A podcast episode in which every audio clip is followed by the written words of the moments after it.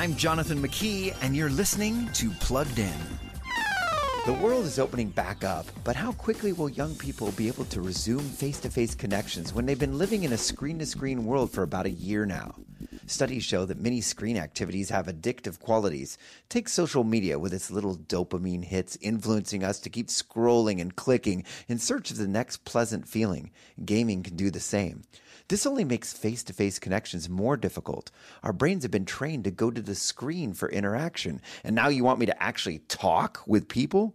So here's an opportunity for moms and dads to be patient. No, that doesn't mean free reign with screens, but maybe it means weaning, a little less screen time and a little more face to face each day. How can you help your kids enjoy more face to face interactions? For more on that screen in your kid's pocket, visit us at pluggedin.com slash radio. I'm Jonathan McKee for Focus on the Family's Plugged In.